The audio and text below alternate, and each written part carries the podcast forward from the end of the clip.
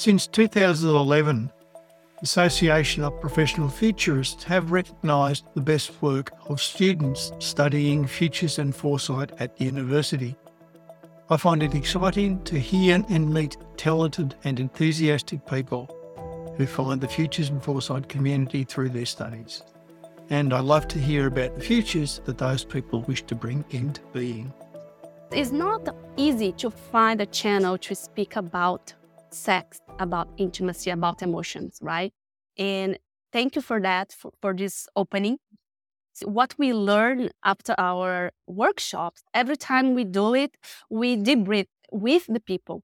And one thing that caught our heart and attention was one person said, Don't let the discussion die. We hmm. all need that. And thank you for not letting the discussion die. We're all better for having done this, for having come through the other side of it. Um, we all want to see better futures, right? Not just yeah. about sex and intimacy, but about all kinds of things. Yes. And this has only fortified that desire within us. And it's also told us that it's okay and it's necessary to have hard conversations because even in the best, most aspirational future, there are still going to be hard conversations. Those are two of our guests today on Future Pod. Ingrid Furtado and David Guy, and the rest of the Shameless Collective, who won the award for Best Masters Group Work in the APF Awards this year. Welcome to Future Pod, Ingrid. Thank you. Thank you for having us. You're part of the Shameless Collective that won the APF Best Masters Work this year. So, so congratulations to you and the rest of your team. Thank you, Peter. Yes, I'm part of this amazing group. We are five in our group, and we are very honored to be here to talk about this amazing topic, fascinating topic. And yeah, thank you again. So we are going to hear from all the group, but let's start with you, Ingrid. Now, if you know anything about FuturePod, you know that when we do our guest interviews, everybody gets to tell their story. So I'm going to ask you, and we'll hear from all the others. Can we have a quick little Ingrid story how you became a member of the Futures and Foresight community? Yeah, sure. I decided I was very like in in between careers, right? My background is in journalism and I moved to the US and I always wanted to go back to school after my my bachelor but I was very like, I didn't want to do, keep on the communication field. I was really willing to do something different. But I haven't found something different until a friend of mine from my work, she was doing the program, Foresight program at U of H.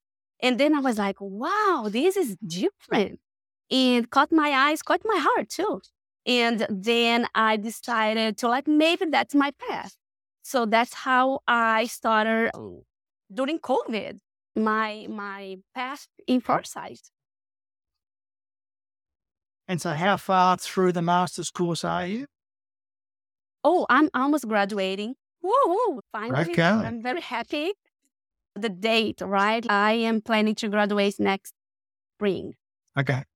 Yeah. Have you got work lined up in the futures and foresight area? It's a Thank you for asking that. I not yet exactly. One thing that I have been learning very mm, well, it's about uncertainties, right? Foresight is quite new for for certain industries. And I am really trying to open a space where I am right now, if I have this chance.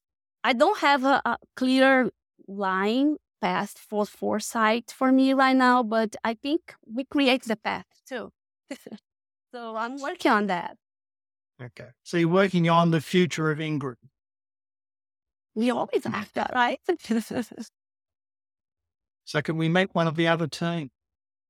Yeah. Can I pass to the house? Yeah, sure. Thanks, Ingrid. Yeah, my name's Hausen. How I found Foresight was really I think by chance, like a lot of people, but I always had this intention of expanding agency at scale. And because I had a good friend do the same for me, where I was really, I had way more choice and, say in, in how I live my life. And so I had a background in data analytics and leadership development throughout college until I uh, was paired up as a mentor with a uh, the head of HR at Disney, Richard Ramsey, and he gave me a choice. He was like, "Do you want a mentorship in data analytics or foresight?" And I was like, "Data analytics is pretty developed. I don't know." He didn't even say foresight. He was like future thinking, and so I was like, "Oh, let me try the let me try the future one. I can always figure out data analytics later." And so we did three six hour sessions. And the first session, I ended up crying because it was just like serendipitous or crazy to be able to sit in a room and find something that has that great of a fit with to be able to impact and empower people at scale. It's like exactly what I wanted. You know, at the end of that session, at the end of those sessions, he was saying, Oh, I'm 60 something. How you're 19. This is like three, four years ago, five years ago.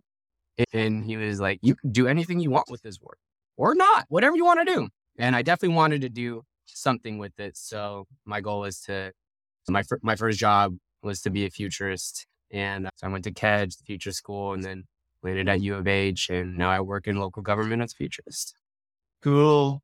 So, yeah, again, a lot of people meet futures and foresight and feel validated. They feel found. They feel met.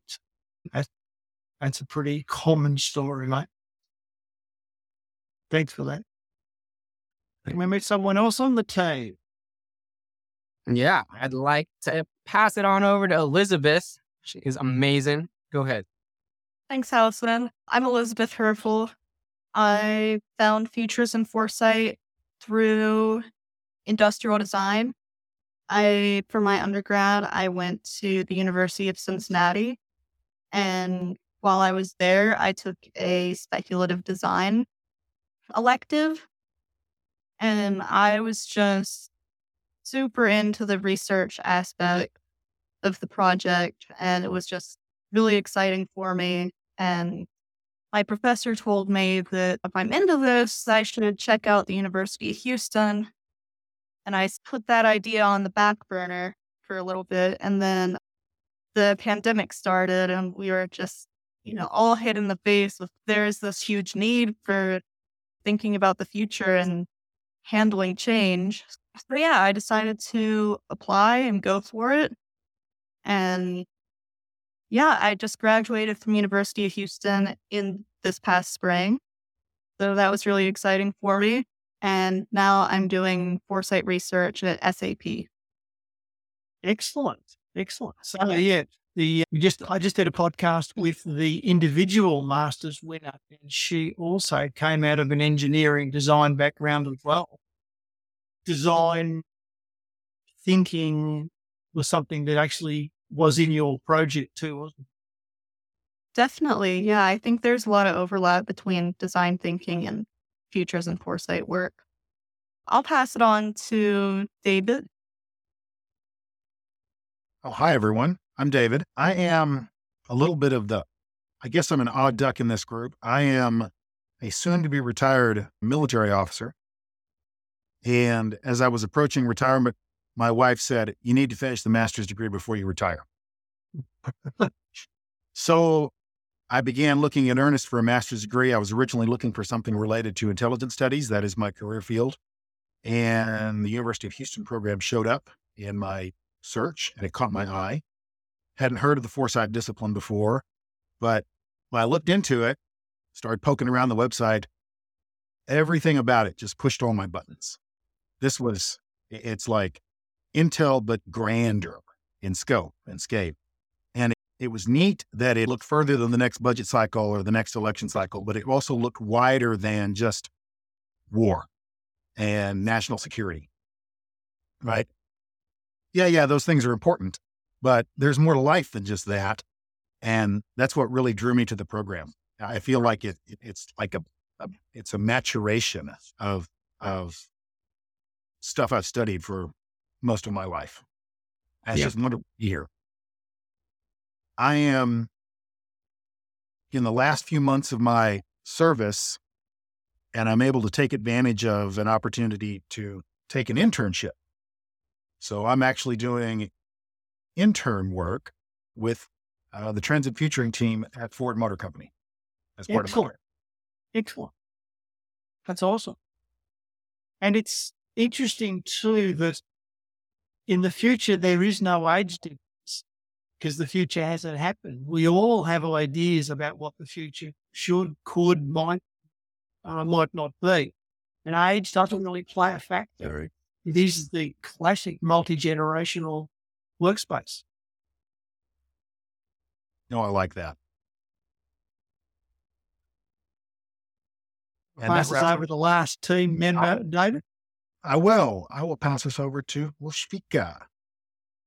Hi, I'm Mushfika Jamaluddin, and um, it's interesting that you comment on that, Peter, around the multi generationality of futures. I was just having a conversation the other day about this with one of the APF emerging fellows of just how cool it is that, that it is so intergenerational and particularly in a time when we don't have that many opportunities in many other spaces of our life like it's pretty age age segregated. But to, to share a little bit about me i am actually graduating from the program this december so i'm very excited about that. Uh, i'm also a leadership coach and i support all types of leaders but mostly i focus on social impact entrepreneurs or entrepreneurs and my pathway into futures was actually through integral theory. I found Ken Wilber integral theory when I was in my mid 20s, early 20s.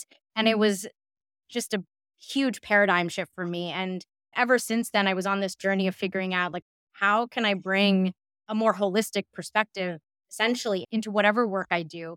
And that's when I found integral futures. And that that kind of sealed the deal for me. I was like, this is cool. Didn't know this existed. Really echoing a lot of what everyone else said here. And so I started my master's program in 2020. And then I did my coaching program in 2021. And I loved the intersection between the two. I found so much overlap. And I think that futures is so relevant to what we work on within leadership coaching. And then I think a lot of the coaching and facilitation uh, skills are so important within futures, especially when we're helping people think through very scary topics, often like eh, even thinking about dealing with their own mortality, or as we'll get into a little bit later, other challenging emotions. And so I would say I w- I'll make this maybe a short little ad for the fact that I will be looking for a job post December. And my work, I'll say, is really guided by a fascination with relationality. And I think that's why the intersection of coaching and futures. So I'm really curious to explore like how do we harness that towards more inclusive futures? So, Mushfika, let's start with the project origin story. Can you just explain to the listeners what, yeah, give a little bit about how these projects happen, but also then start to drill into your project that your team looked at? Yeah, absolutely. So an observant listener would have gathered by now. Mm-hmm. We were classmates in the University of Houston program. And in the spring of 2022, we all signed up for Design Futures, which is one of our elective courses. And it's taught by Adam Cowart. In the class, each week we would go through and learn a different design framework or method and play around with it. And somewhere in the beginning quarter of the class, we knew that we were going to be creating some kind of a design futures project at the end of the semester. So, as a class, one day we brainstormed a bunch of topics and then we all self selected into the topic of most interest to us. And so, what was interesting is that our group was formed around the topic rather Mm. than forming the group first and then deciding on the topic. Yeah. Exactly. And I think that really worked out quite well for us. So we already started with knowing that we were all interested in a certain area, looking at the future of sex, which then expanded into the, the future of sex and intimacy. And then as we learned a new method, we would play around with it, get a feel for it, and then look at how, what does it look like to apply it to our topic. And like any design, very non-linear, often frustrating process. Like some weeks mm. we had an insight, other weeks, not so much. And that was cool and interesting and definitely a learning experience. And I would say that there was like two significant leaps for us that really helped to shape the project. The first was the week that we, I think we spent two weeks on transition design. And this was a framework that's taught at CMU. And that was really where we started to imagine what would it look like if we lived in a world where there wasn't shame around sex, around the practices of sex, around our sexual preferences, if there weren't the same stigmas even around experimentation. And then the second turning point was when we were playing around with Brian David Johnson's five step process for sci fi prototyping. So, in that process, you look at a technology as an inflection point and consider what results from that. And we took one of the leverage points from the transition design process and used that as an inflection point. And okay. so that was when the idea popped of, oh, what? Okay, so if there wasn't shame and we were living in this world, what would our kids be taught? And I think that really resonated with everyone in the group because most, if not all of us, had a pretty abysmal experience with sex education in our school. Um, so, in some ways, I think this was actually a healing process for us as well. Man, what would it have been like if we actually could have conversations beyond abstinence only? And so it went from there. Yeah, it's very interesting. You you touched on a number of things there that the notion you've used the future, the idea of the future, because that's all it is, it's just an idea. But you've used the future and brought it back to your past and present. Used it almost as an integrator and a re of the story of you. Yeah, absolutely. And I think that's interesting to me. And the thing about futures that excites me most is that we know that we can't really predict the future. We can't say what's going to happen. So it's all, we're all imagining it. But the power of it mm-hmm. is how does it shape and reshape us now, today? And, and how can it like help us craft new narratives. Yeah, I think, uh, as I said, it is one of the misnomers of non futures people that they think being able to forecast the future would be heaven. But of course, any student of philosophy would understand that a forecasted future is hell because it means you have no agency. There is nothing you do matters at all because it's all written out. Mm. yes, it's it's a paradox. We think we want control, but the very thing as humans is we do not want control. We want openness and emergence. We can practice agency. Yeah, that's that's one of the things that I think is really I don't know tricky about futures and exciting is I always describe futures as like the final step in futures work is to ultimately let go of control. And I think mm-hmm. if, if we can get, when we can get clients to go through that process and then arrive at their thinking maybe, oh, we'll get a better handle on the future. But ultimately they mm-hmm. arrive at this point where you still have to jump. You still have to surrender to it. Yeah. I think that's the coolest part. Thanks, Mushfiqah. I think we're going to move to Elizabeth next because she's going to take up the next question. Great. Hi, Elizabeth. So Mushfiqah's talked a bit about the, the process that you followed and how a couple of methods, research methods, and were quite pivotal. So you're going to go into really specifically what were the processes that really meant the most to the work and explain some of those to the listeners. Yes. Like Mushfiqah explained, every week in this class, we'd go through a different design futures method.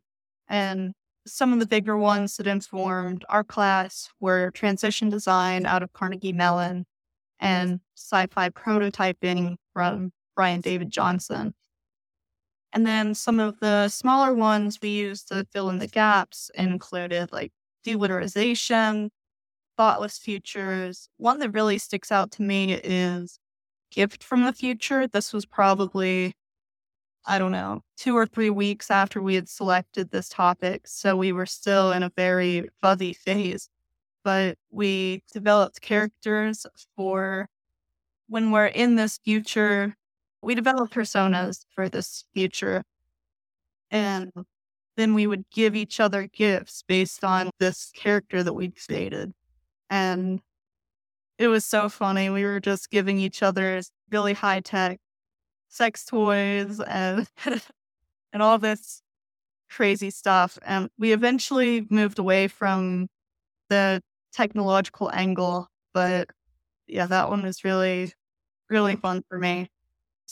I So- also want to get into a little bit what the outcome of the semester was. At the end of the semester, If we presented at University of Houston's annual spring gathering. So we presented this mostly to our fellow students and alumni and friends of the program. But what it looked like was a parent preview night for sex, intimacy, and society class in 2052. So we did a lot of work to make this classroom setting feel familiar, uh, like a high school parent teacher conference, but also a lot more intimate.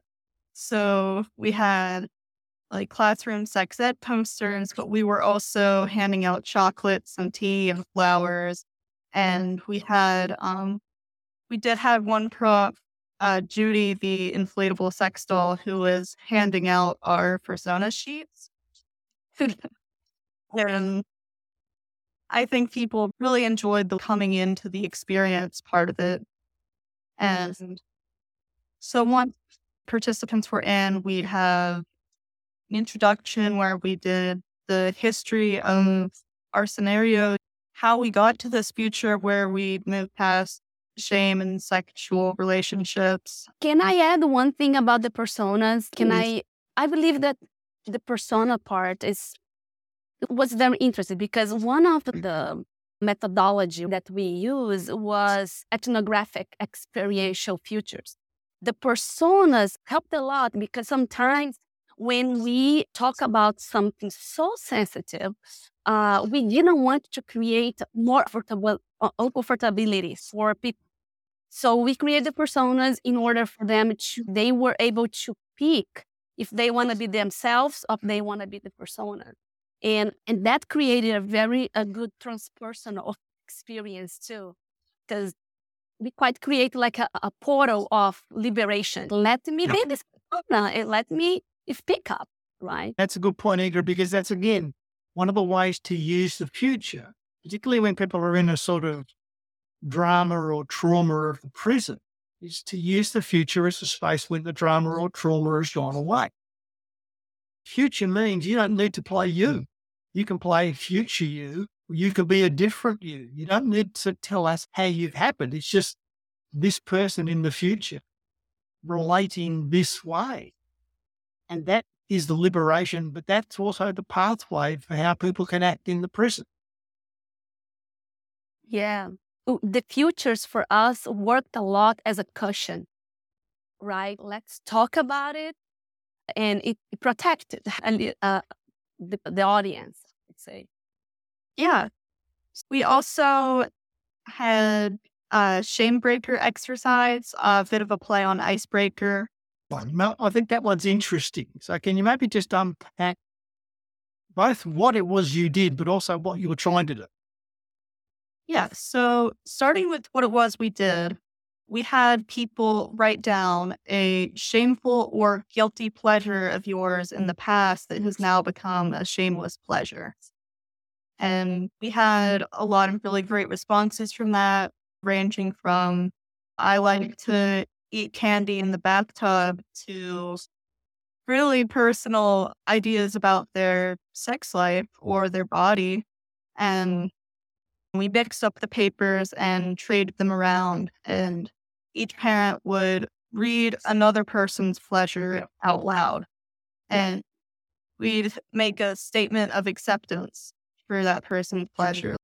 We affirm and appreciate one of them that we had planted in case the people didn't want to share these was I have a micro penis. And so we said, we affirm and appreciate your micro penis. And and I think that really uh, goes into what we were trying to do with that was to break the ice, make everyone a little bit more comfortable, and also address some of the hard feelings about sexuality in a, a fun and playful way. Yeah, good. Thanks, Elizabeth. So, so David, I'm now moving back out of out of the process into you now as proto futurist. What did you learn? What have you learned, and what has the group learned about the craft of doing this kind of work? Oh goodness, we've learned a lot. Um, we learned a lot of good things. We've learned some not so good things, and we've learned a lot about ourselves, each other, and some of our audience members, whether intentionally or not. We did a couple of run throughs during spring gathering, and we did a virtual walkthrough for the APF Next virtual conference before later that summer. And then most recently, we presented at the World Future Studies Federation 25th conference in Paris. And after that one, as we were hot washing as a group afterwards to help process our own emotions a bit, the question came up was our exhibit a futures thinking workshop or was it like an actual sex and intimacy workshop? And we had to clarify the purpose because none of us are really qualified to host like an actual sex and intimacy workshop. We, we don't have that expertise. But as we go forward, I think we're talking more with people who do have those skills because they're important we've learned as we've gone through this that the, the idea of experiential futures and adopting personas and playing a role, they're very powerful. They're very powerful transformative tools. And the impact they can have on your audience is real and it can happen immediately. Hmm. You think you're easing into something and then suddenly everybody's right there together. We've had to lean into developing skills as moderators and facilitators and, and improvisation skills. When someone decides to lean into their character and bring up sex in space, zero gravity, or virtual, you have to be on your toes to be able to take the conversation right there with them. And it's always a surprise. Yeah. Which is one of the reasons that we have to hot wash afterwards to go, okay, we were riding right at the edge of losing control of the audience, which is where you want to be in this situation, but you yeah. also keep them safe right? We're talking about hard topics. Yeah, and it's true, David. It's one of the things that's been happening in the field. Experiential futures have always been part of the field. I would say more and more people are leaning into experiential because the data, the research data is excellent. That this actually this is actually a powerful way to help people, you know, prepare for and manage change. However, because there is power, there is actually responsibility for the people doing it. These are not toys. And so the professional responsibility for you setting these things up, there will be groups that you should not do this with. Oh, or oh, yes. There are groups that you need to prepare to find out whether you think they're ready or they want to go there. Right. We learn that not everyone's ready for the conversation, despite what they may tell you before they walk in the room. But in spite of that, there's an interest, right? There's a yes. growing interest and appetite for this topic, and it's worth exploring. But you're right, we have a responsibility to navigate safely through that uncertainty. And the fact that we're able to set it 29 years now, but originally 30 years out, that's a very a distant time horizon.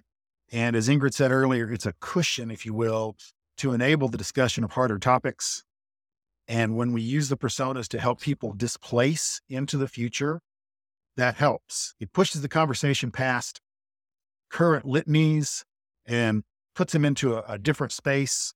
And we use some of the sci fi prototyping techniques to really big air quotes here solve some certain issues so that we can move past that, right? This is now off the table. What do you want to talk about now? Because if we didn't do that, the conversation would just churn right there and that's not what we want. We want to be able to get past that and see what's beyond it. Um, on a more humorous note, I think we've all learned that if you want to see a future without shame or with less shame about sex and intimacy, you got to be pretty shameless about how you talk about it. When we've been talking as a team, mm. I'm very sure we have startled people who were sitting around us and walking by. Yeah, our I think conversations are even better. They are chef's kiss. I was just going to make the point, David, that one of the things when you are working in organizations, and it mightn't be sex and intimacy that you use, but taking a group to wrestle with a difficult question and giving them the experience of then handling it well has built a level of trust and relationship that the group can take on other difficult questions. And so there's actually a scaffolding process you can build with people where people become confident in themselves, confident in the others. And as you said, there is a real hunger for people who want to tackle difficult questions. There's also naturally a fear that they don't know how to do it. So, a developmental approach in organizations with groups to just give them both technique and confidence that they can continue to tackle more and more difficult things by using ideas like displacement and that kind of thing. So, yeah, congratulations. Thank you. We're all uh, okay. I'll speak for me. I feel I'm I'm much better as a futurist, even though I'm still nascent. I haven't graduated. I think I can speak for the group here. We're all better for having done this, for having come through the other side of it. Um, we all want to see better futures, right? Not just yeah. about sex and intimacy, but about all kinds of things. Yes. And this is only fortified that desire within us. And it's also told us that it's okay and it's necessary to have hard conversations because even in the best, most aspirational future, there are still going to be hard conversations. Cool. Thanks, Doug. So moving on, Ingrid, as you were working on this project and having these wonderful shameless conversations, I'm sure you started noticing things happening around you in the world. The future doesn't wait for anyone, does it? Oh, Peter, thank you for this question because yes, and we saw trends in the more like positive sides, negative side, and they helped a lot for us to build the persona because it's every single detail on artifact that we created was based in research, right? One that we found is the loneliness epidemic. We noticed that the solitude can uh, it trending sadly to occur more in any time of your life, any age, and which can lead to growing demand for mental health support. The other one was the increasing interest for neutral names, genderless names. And we use those names, we make sure to use those names on our personas. Longevity and also intergenerational uh, household. So we noticed too that it tended to be harder for having a relationship in the future. Why? Now we are living longer, and the tendency to the younger generation to take care of the elderly, we saw that. And the hard time of economics on that. We also noticed the other social behavioral one was non-traditional relationship. So we noticed a growing acceptance on exploration of non-traditional relationship like polyamory, open relationships in general, consensual non-monogamy. This was a strong one too. And another one was open communication about sex and intimacy in parts of your body. So under technology trends, we noticed also a transition change in the industry and semantic idea from sex industry to wellness industry. Um, so which would help and foster sexual wellness and self-care, diversity, also through pleasure, like naturalizing pleasure. This is one that we saw. Um, a higher interest in female industry of self-care and sex tech product. We see a very visual difference between sex tech toys for more gender. Like we are seeing uh, more designers, women designers for sex tech in for toys for female audience. And of course, COVID was a driver of this one that I'm about to talk, which is the long distance intimacy solution right? Sure. We are seeing innovations in technology and platforms facilitating that connectivity, right? So we see long distance kissing, mach- kissing machine that you link to your cell phone and you can feel vibration from the other person.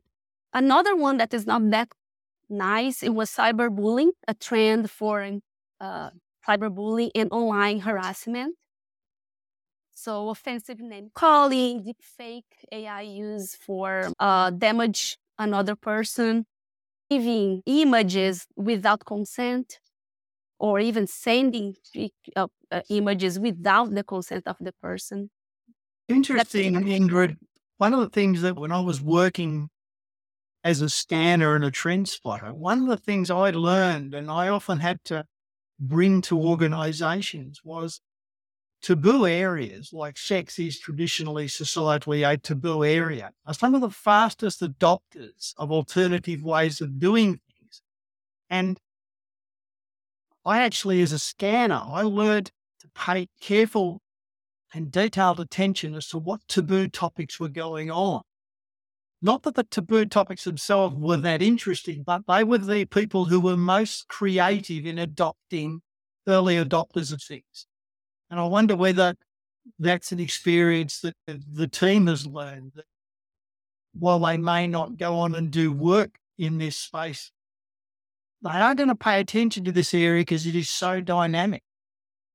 Super dynamic, super, and it's always changing. Like we between our, we have a little group, and we are all the time like sending scan hits because this area is organic. Like we are humans, we are organic. It's changing all the time.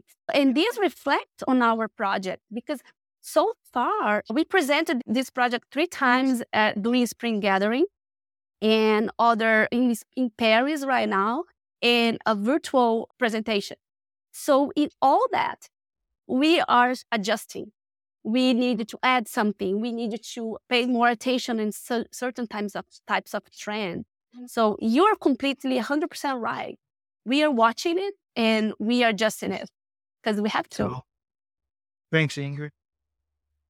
The communication question, Housen, you're the one talking about sex. Isn't that isn't that a fun topic to have conversations about? So what did the group and what did you learn about the way that we need to communicate so people can have these kinds of challenging conversations?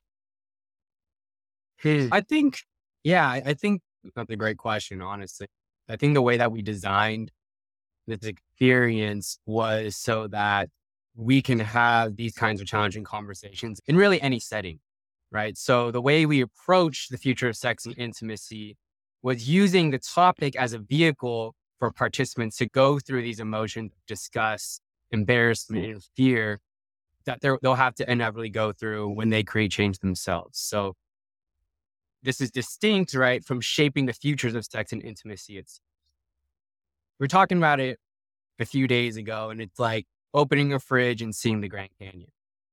So they go in expecting and, and then actually talking about sex and intimacy, but they walk out having built that trust and confidence that you were talking about in, in being able to navigate those difficult emotions.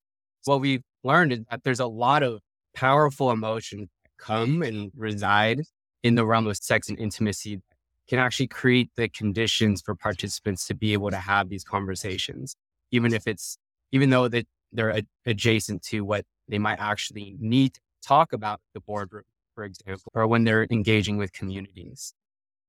One of the, you know, contributions, you know, that like practitioners or really anyone might might have from from this from this project is to really reconsider how framing a project uh, might actually create a stronger resonance between participants in the topic, right? So these future of work or roads or waste management, those are all important topics, but oftentimes it doesn't really hold that same energy that sex and intimacy does.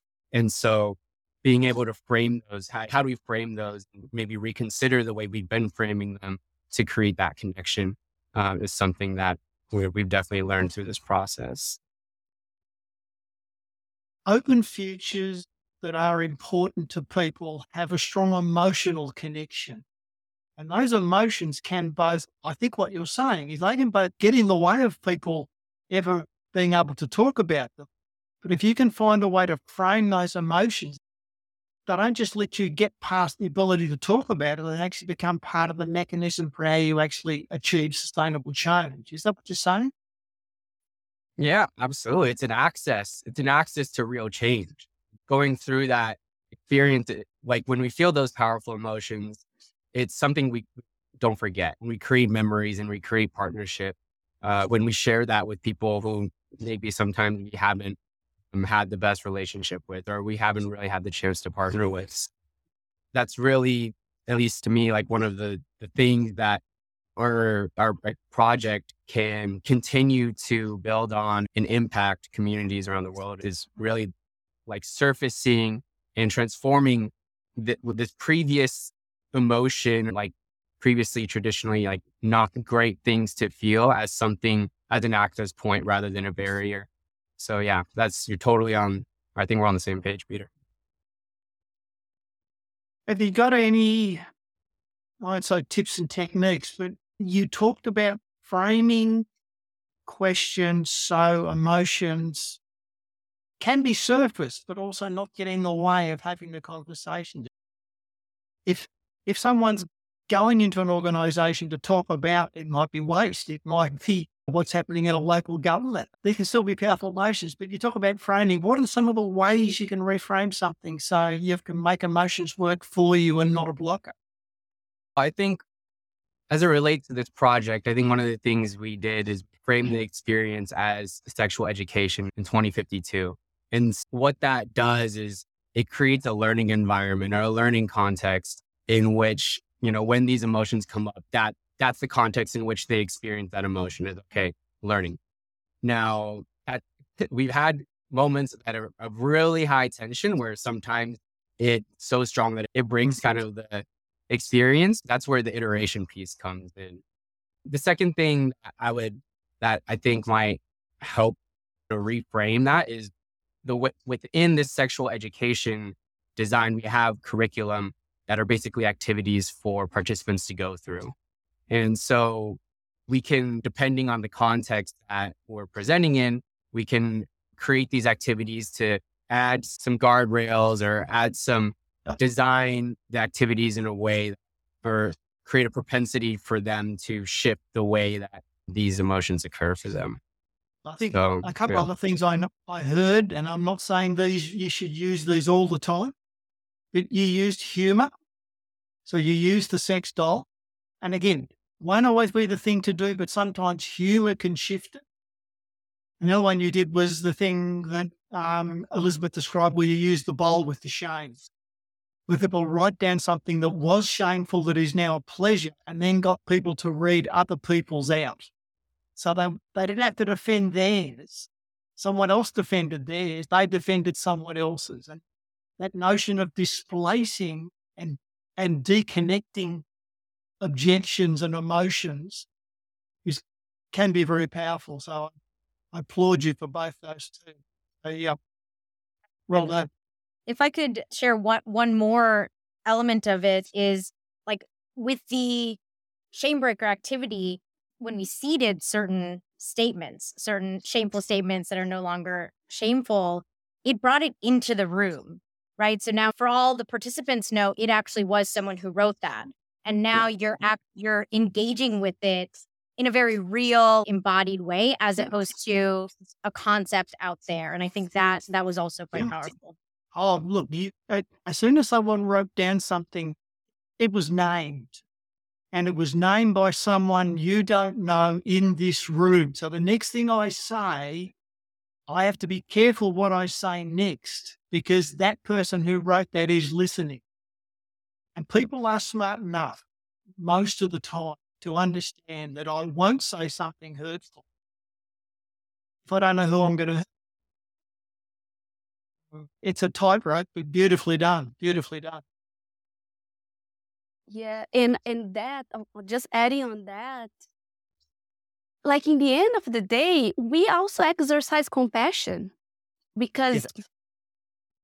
again, like you, we created like a safe container, but also people reflect upon putting themselves in the other people's place, like even if we just a persona, and we exercise that sentiment right? Which I think might be the key for a shameless society Yeah. to maintain a shameless society. Yeah. Beautiful. Yeah. Compassion is the ability to have someone else's emotions. That is compassion. So we'll wrap this up. Ingrid, you've got the you've got the microphone for the last part. Okay, I I would like to thank you first of all for this opportunity because it's not easy to find a channel to speak about sex, about intimacy, about emotions, right? And thank you for that for, for this opening. So what we learn after our workshops, every time we do it, we debrief with the people. And one thing that caught our heart and attention was one person said, Don't let the discussion die. We hmm. all need that. And thank you for not letting the discussion die. And we have this intention to contribute for the normalization of this conversation. And we are open to even if any other stakeholders are interested in talking about that and see, watch our workshop why not? Right. And yeah, I would like to say thank you and open up a little bit the space for this amazing team to say that last words as well. During our Paris presentation, my son, who was stationed in Europe, was able to take leave and come visit with me while I was in Paris. So he attended our workshop. And no, it's not awkward. He's an adult, he's a soldier. But he participated in one of the exercise sizes and he was telling me about it later, right? I got like an extended debrief because we're walking the streets of Paris. And the, his scenario, his exercise scenario involved gender change, which in 2052 we have decided is an over the counter medication driven procedure. It's non surgical. Take these pills, and a week later, you're a different gender. And you can change back infinitely reversible, right? We've taken it off the table as a contentious issue. He was working with his companion, and at some point they said, wait a minute. I've changed gender from male to female, and the change is complete, and I've become pregnant. Am I legally allowed to change back? He hmm. asked me this, and he and I we were walking on the streets of Paris, and I had to stop and go, wait a minute, because it was insight that just took the whole. We went in an entirely different direction, and it was just a random statement, a random realization that occurred during the participation of this. The different branches and places you can go when exploring this topic in the future are not limited. Thanks, David. Yeah. Can I jump in and ask a question? The APF Awards, doing the recognising best students work, the APF wants to recognise good work. It wants to support institutions, you know, teaching futures and foresight. But from your perspective, are the awards a cliched idea? And really, do we need awards to identify just a handful of people and say your work is good? Or is this really a worthwhile exercise continuing? I think I think one thing that stands out to me at least is mm-hmm. in I think like our experience, I, my experience of our group winning this award. I think it really made a difference in terms of momentum of what we what I believed was possible for this project, and that was really thanks to one the courage to keep on putting this work out there, but two to apply from our professor Adam and, and, and Julie, well, the lab our, our lab director, right? So I, I think it made for me it made a difference in, in, in the group of oh okay like we won an apf award let's just start applying for things let's keep trying this and it led to one of it led to a lot of iteration that i think it's not the only thing but I, for me i think it made a difference Yeah. I think what I hear in that is is getting that positive feedback and the support from people within the community. And so do I think that our project is necessarily the best that was submitted and that's why we won or in work that is so subjective, right? It's hard to say that. So I think for me, I would love to see ways that we can more regularly provide that feedback to early futurists and to support them and say, hey, this is interesting. Go here are the ways that you can take this further. That I think is at the core of what the awards serve for us. And, and it would be amazing if more people got that opportunity as well. And for your question, I would say a big yes to keep doing it because you are giving voice for some topics that may have never been heard and you are facilitating that that path. So a big yes for y'all.